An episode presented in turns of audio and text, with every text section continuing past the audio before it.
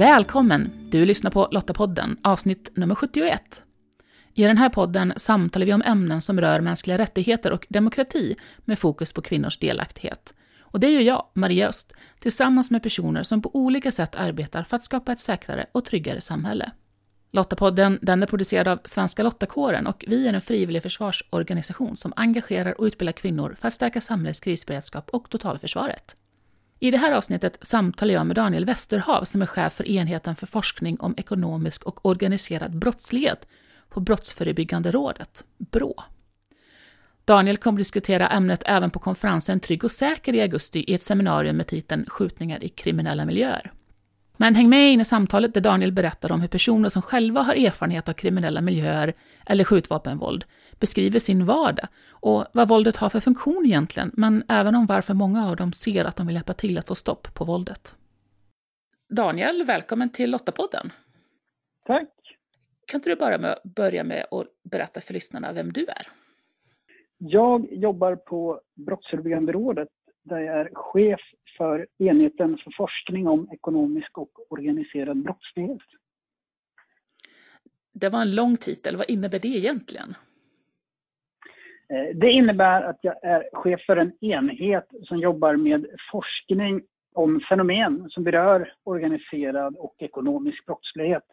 Det kan vara allt ifrån att vi kartlägger olika nya fenomen kopplat till de här brottstyperna.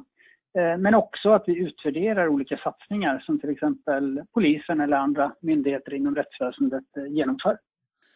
Och vad var det som gjorde att du hamnade just här? Ja, jag läste kriminologi vid Stockholms universitet från början runt eh, i början av 2000-talet och eh, skrev min både min C och D-uppsats om eh, just organiserad brottslighet. Och på den tiden var inte det någon kriminalpolitiskt hett ämne i Sverige. Man hade börjat få upp ögonen för organiserad brottslighet eh, på europeisk nivå. Det fanns en del EU-projekt, men i Sverige var inte det någon, någon prioriterad fråga. Men eh, här på Brå så började man få upp ögonen för det och anställde mig och där jag var med och byggde upp den här enheten som är inriktad på organiserad brottslighet. Och sen i takt med det har ju verkligheten hunnit ikapp och nu är det ju en väldigt eh, prioriterad kriminalpolitisk mm. fråga. Ja men verkligen, det är ju mycket skriverier i media om just eh, skjutvapenvåld och eh, de eh, eh, områden som eh, polisen har klassat som särskilt farliga och sådär. Så vad är det som har skett då, som har gjort att det här har ökat så mycket de senaste åren?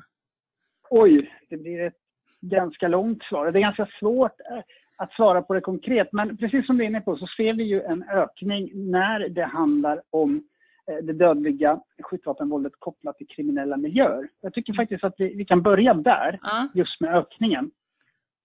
För att om man tittar på det dödliga våldet generellt så har vi en längre tid faktiskt haft en nedåtgående trend i Sverige på antalet fall av dödligt våld till för några år sedan då eh, vi började se en ökning.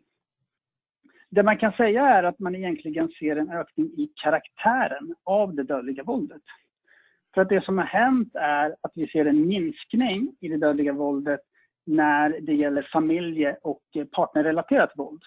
Okay. Samtidigt som vi ser en ganska kraftig ökning när det gäller våld inom kriminella miljöer. Och inte minst det dödliga skjutvapenvåldet. Mm. Så om man bara tittar på det dödliga skjutvapenvåldet så ser vi en stadig uppgång av det sedan mitten av 00-talet ungefär. Och även skjutningar utan dödlig utgång har ökat under den här tiden. Mm. Men, men om man tittar andelsmässigt, vilket kan vara lite intressant, för det är väldigt mycket skriverier om just det här våldet i kriminella miljöer i media. Mm. Men rent andelsmässigt ligger det på ungefär samma nivå som det familjerelaterade våldet, även om det har minskat. Okay. Eh, men det kanske man inte riktigt får eh, intrycket av när, när man tittar på media. Ja, just det. Men, men, det är klart att det här är ju hemska händelser och speciellt också om det då drabbar oskyldiga som befinner sig i närheten och kanske också då eh, blir offer såklart. Absolut. Och det är det som man ser ganska stora skillnader i i de här två typerna av dödligt våld att när det gäller konflikterna i den kriminella miljön så sker det vanligtvis utomhus mm. och inte sällan på offentliga platser. Mm. Och vad är det för, för miljöer då, eller för nätverk eller personer som är, liksom, har drivit upp det här? Ja, vi gjorde ju en intervjustudie eh, som släpptes i februari i år där vi faktiskt försökte svara på just den frågan. För tidigare har vi gjort studier som har berört skjutningar i kriminella miljöer men det som har karaktäriserat dem har varit att vi har eh, intervjuat poliser inom rättsväsendet, vi har tittat på underrättelsematerial och liknande. Och då får man ju mera rättsväsendets bild av hur det ser ut. Men vi insåg att den kunskap vi, vi saknar, det var den största kunskapsluckan, är just från personer som är inblandade i skjutningarna, deras egna berättelser.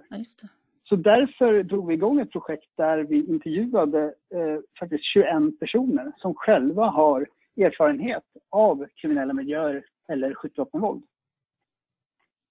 Eh, och de här 21 personerna vi har intervjuat är just personer som är aktiva inom kriminella förortsmiljöer. Alltså det som man inom polisen benämner som socialt utsatta områden, kriminella mm. nätverk där. Och det gör att det jag berättar från den här undersökningen nu speglar just den miljön. Och det är inte säkert att den stämmer för andra kriminella miljöer, som till exempel inom kriminella mc-gäng och liknande, utan det är den här kriminella förortsmiljön vi har studerat. Och det de här killarna berättar, för det är ju uteslutande killar, är dels att man kan inte riktigt prata om en rekrytering in i de här kriminella nätverken. Utan det beskrivs som någonting som sker för vissa av de här killarna som en konsekvens av att de bor i de här områdena. Det vill säga mm. socialt utsatta områden där man har en väldig närhet till en synlig kriminell miljö. Mm. Man beskriver det som att för dem är det närmast en vardag att, mm. att, att, man ser brott.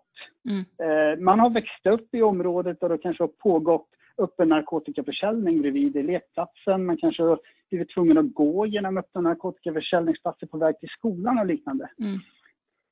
Och när man då, för vissa av de här killarna då, som, och många av dem vi intervjuade karaktäriserades av att man hade de här klassiska kriminogena faktorerna, att man haft en besvärlig uppväxt, man kanske kom från instabila familjer, man hoppat av skolan tidigt och så vidare. Och för de här killarna blir inte steget så stort då att mm. kliva in i de här kriminella miljöerna eftersom de finns så närvarande. Mm. Och det som händer när de gör det är att det snarare är att hela kompisgänget tillsammans, man är ett kompisgäng från början, man har växt upp tillsammans, gjort massa grejer tillsammans och sen glider de tillsammans in i kriminalitet. Mm. Eh, och det här beskrivs som en av förklaringarna till de här konflikterna vi ser i den kriminella miljön. Att till följd av att man är kompisar från början, när man börjar då sälja narkotika och begå brott, så finns det ingen liksom, stark struktur som håller ihop där. Om man jämför med till exempel kriminella mc-gäng eller andra typer av organiserad brottslighet eh, så är det väldigt strukturerat. Man är mm. tvungen att vara provmedlem i flera år för att visa sin lojalitet och förtroende. Men det gör man inte här eftersom man är kompisgäng från början.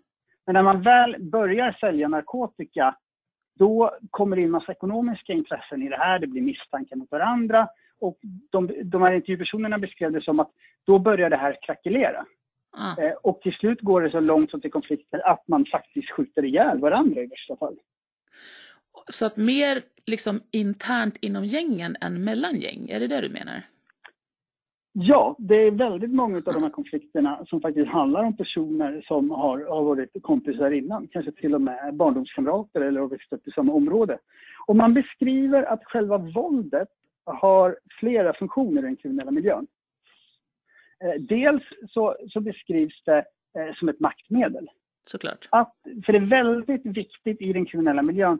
För eftersom det inte finns några starka strukturer mm. Eh, så blir ju själva det individuella skrämselkapitalet, det vill säga hur rädd du är för mig som person, blir mm. väldigt viktigt.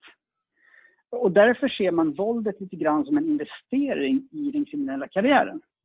Eh, och det innebär att eh, om, om, du, om du och jag är ute, det finns ju alltid folk runt omkring oss, man bevakar varandra i den kriminella miljön. Och om du gör eller säger någonting då som jag uppfattar eh, som kränkande och förmodligen människorna runt omkring då är det väldigt viktigt hur jag reagerar på den kränkningen. Mm. Eftersom alla bevakar det runt omkring. Om jag inte reagerar på det, då kommer jag framstå som svag i den kriminella miljön och tappa i anseende. Mm.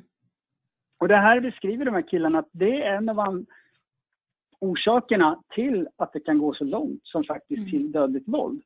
Eh, att själva kränkningen i sig är rätt oviktig vad den handlar om. Man, man kan faktiskt beskriva dem i ord. Man kan säga att det blev tjafs. Mm. Men, men det som är det viktiga är just hur, eh, vilka konsekvenser den här Mm. konflikten får om man inte agerar på den. Och därför används ju våldet som ett sätt att både skydda och flytta fram sin position i den kriminella miljön. Mm. Sen finns det naturligtvis ganska många fler mekanismer som också spelar in i den här utvecklingen vi ser. Men uttrycker de här personerna som ni har pratat med också någon vilja att skapa förändring, att, att ta sig ur det här? Ja, eh, flera utav de personerna vi intervjuade hade ju faktiskt hoppat av eh, den Mm. kriminella eh, miljön. Och, eh, och några hade inte gjort det. Men eh, det man kunde se i, i flera av de här berättelserna var att det är väldigt tufft att leva i en miljö där man faktiskt riskerar sitt eget liv Mm. med den utvecklingen som är. Och eh, nästan alla har kom till bröder som hade skjutits eller till och med skjutits ihjäl eller i sin närhet. Mm. Eh, Så att man, man lever ju väldigt nära det här våldet och man kanske själv har en hotbild på sig som gör att man måste bära skottsäker väst och man vågar inte lämna området. Eh, Man vågar inte sova hemma, för till skillnad från oss så tycker vi kanske att hemmet är vår tryggaste plats. Men för Mm. de här killarna är hemmet den mest otrygga platsen, för det är där man kan hitta en. Just det. Och, och det gör att det kommer perioder där man förr eller senare faktiskt vill hoppa av den kriminella miljön. För Mm. att man orkar inte mer, man, man mår så dåligt. Mm. Och då är det ju väldigt viktigt att samhället finns där just då och kan faktiskt sträcka ut en hand. För det är en sak som de här killarna beskriver att problemet med avhoppen är att det inte är särskilt svårt att hoppa av. För det är inte som så att man inte får lämna de här kriminella nätverken eftersom det inte finns så stark struktur i dem. Utan ens kompisar kan tycka att det är helt okej att man hoppar av så länge man inte har några skulder eller kanske ligger i en Mm. konflikt just då. Men det som är problemet med att hoppa av är att man har svårt att se några realistiska alternativ. Mm. Eftersom man är uppväxt på den här platsen. Det är där man har hela sitt liv. Man har sina kompisar där. Man har sin försörjning. Må vara att det är narkotikaförsäljning som den består av. Och det gör det ju väldigt svårt att på egen hand ta sig ur den här kriminella miljön. Utan man beskriver det som att man behöver hjälp utifrån. För att man behöver hjälp att flytta från området, skaffa en vettig sysselsättning och så vidare. Det. Ja, det låter ju inte helt enkelt måste jag säga. Och, och, och här, och, och när du berättar så blir det ju också otroligt mycket tydligare för mig hur viktigt det verkligen är att vi som medmänniskor och naturligtvis också samhället finns där också tidigt, tänker jag. Så att de, så att de helst inte ens kommer in i det här, att vi kan liksom få bort miljön från början. Ja, och jag tror du är inne på en viktig sak att just en av de, de här viktiga nycklarna är att få bort den här synliga kriminaliteten. Mm. Att man inte ska behöva växa upp i en miljö där kriminaliteten är en del av vardagen. Mm. För, för vissa av de här unga killarna som dessutom kommer från familjer med ganska små resurser så blir det naturligtvis lockande att vid tidig ålder ta ett sommarjobb som går ut på att sälja narkotika. Mm.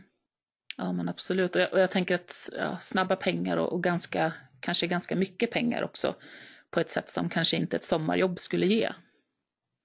Nej, och det är också en aspekt av det hela att eftersom den här synliga kriminaliteten eh, är så närvarande i, i samhället så är ju också de här lite äldre killarna som ser lite mer framgångsrika ut i den kriminella miljön, de är också väldigt synliga. För de syns ju på de här Mm. narkotikaförsäljningsplatserna. Och de blir ju som en form av förebilder för Mm. de här andra unga killarna. Man ser de har häftiga bilar, de bär guldkedjor, de har respekt, de har tjejer.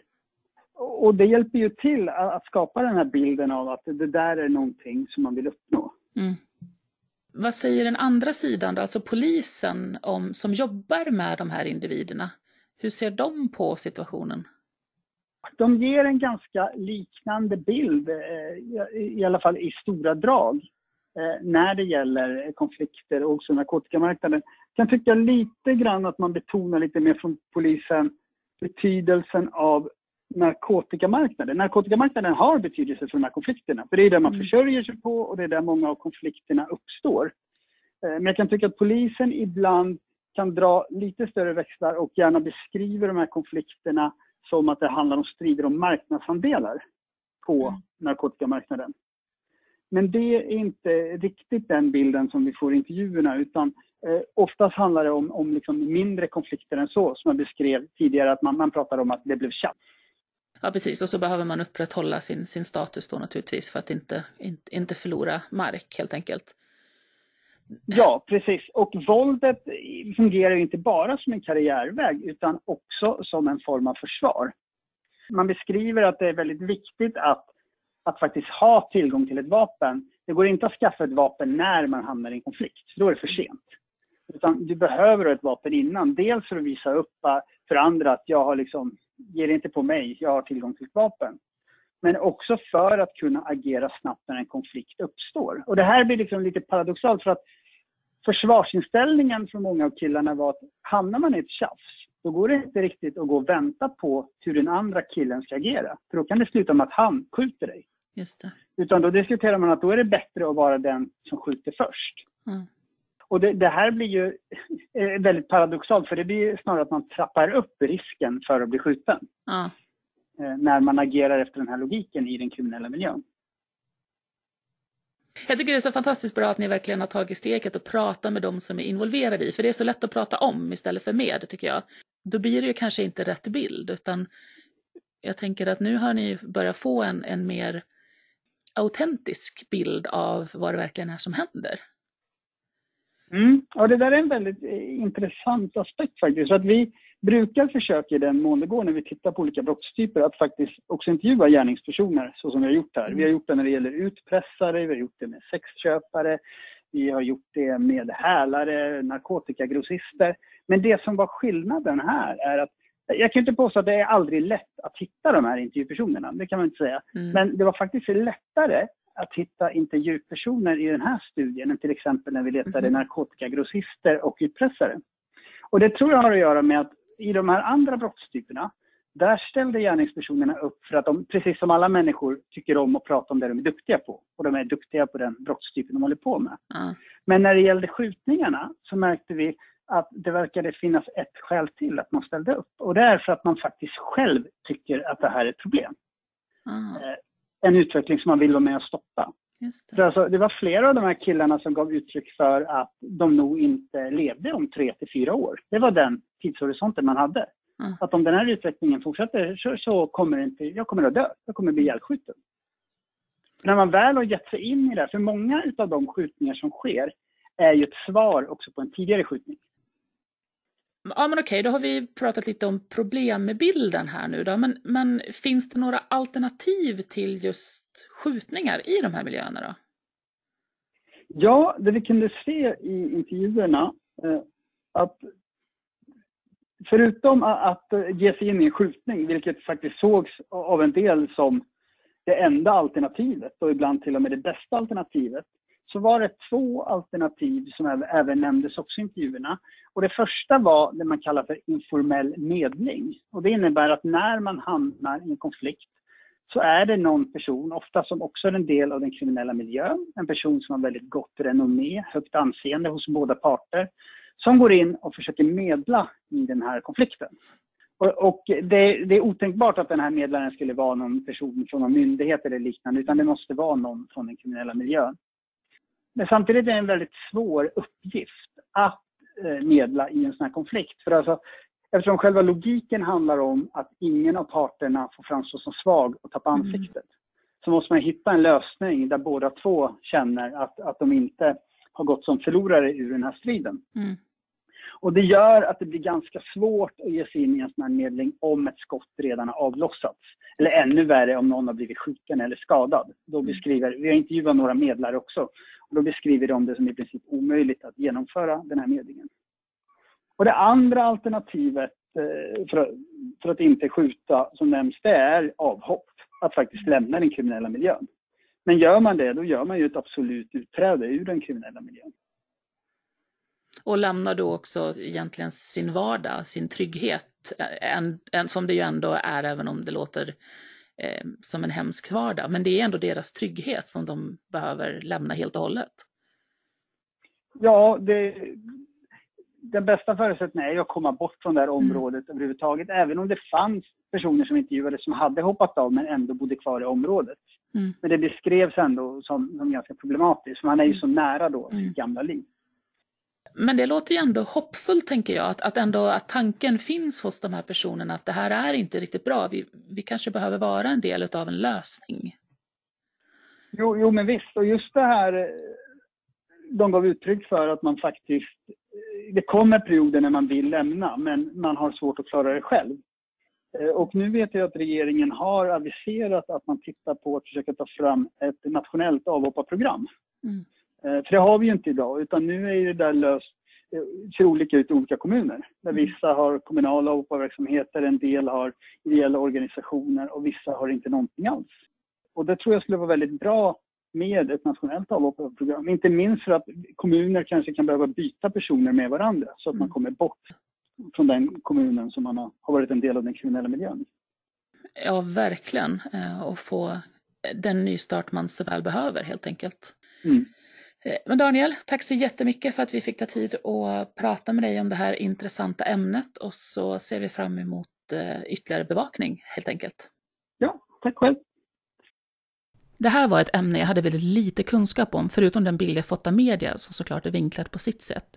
Det var väldigt intressant att höra vad killar som själv är i eller har varit i den här verkligheten eh, tycker om sin situation och hur de har kommit dit. Och jag har så svårt att föreställa mig killarnas verklighet, det här att hela tiden vara rädd för sitt liv, att behöva upprätthålla sitt skrämselkapital. Här finns det en viktig roll för samhället att skapa strukturer som motverkar att unga faller in i kriminaliteten, att de kan hitta en alternativ väg som leder till mer fredliga och inkluderande samhällen för oss alla. Länk till mer information relaterat till det vi samtalat om i det här avsnittet det hittar du på lottapodden.se. Och om du, precis som Svenska Lottakåren, tycker att fred, demokrati och mänskliga rättigheter är värda att försvara och vill engagera dig för ett säkrare och tryggare samhälle, jag går då till svenskalottakåren.se där hittar du information om hur just du kan bidra. Och för dig som faktiskt jobbar med trygghets och säkerhetsfrågor inom det offentliga Sverige så vill vi puffa för konferensen Trygg och säker som genomförs i Malmö 28-29 augusti. På den här konferensen kan du lyssna på en massa spännande talare, bland annat Daniel Westerhav som du precis lyssnat till, som ger dig nyheter och ny kunskap inom ditt yrkesområde och självklart kommer du även kunna nätverka med kollegor från hela Sverige för att utbyta erfarenheter. Läs mer och anmäl dig på tryggosäker.se. Nästa avsnitt av Lottapodden kan du lyssna på om två veckor den 11 juli. Då samtalar jag med Pernilla Hallberg som är verksamhetsledare på föreningen Fastighetsägare Centrala Hisingen. Och vårt samtal handlar om föreningen som består av fastighetsägare som tillsammans vill skapa förändring för att de boende ska känna sig trygga och vilja bo i området. Men 2002 när föreningen började så var det många fastighetsägare som kände att, eh, att man inte hade någon eh, kontakt med kommunen i övrigt. Och man fick från sina boende att det var otryggt och eh, läskigt på kvällar och man kände sig inte nöjd med att bo i området. Och här insåg man att många av de här frågorna handlade inte om själva lägenheten utan just mm. om bostadsområdet. Så då såg man att det här behöver vi jobba med tillsammans och började med en trygghetsenkät för att se, stämmer de här rösterna från boende med någon slags statistisk säkerställdhet eh, eller är det bara enskilda röster? Mm. Men det var så det började. För att säkerställa att du inte missar nästa avsnitt, prenumerera gärna på Lottapodden på Apple Podcast, Podbean eller lyssna på oss på Spotify. Och om du gillar Lottapodden, berätta gärna för andra om den, så fler hittar oss. Och vi blir jätteglada om du lämnar en recension. Och tack för att du lyssnar. Hej så länge!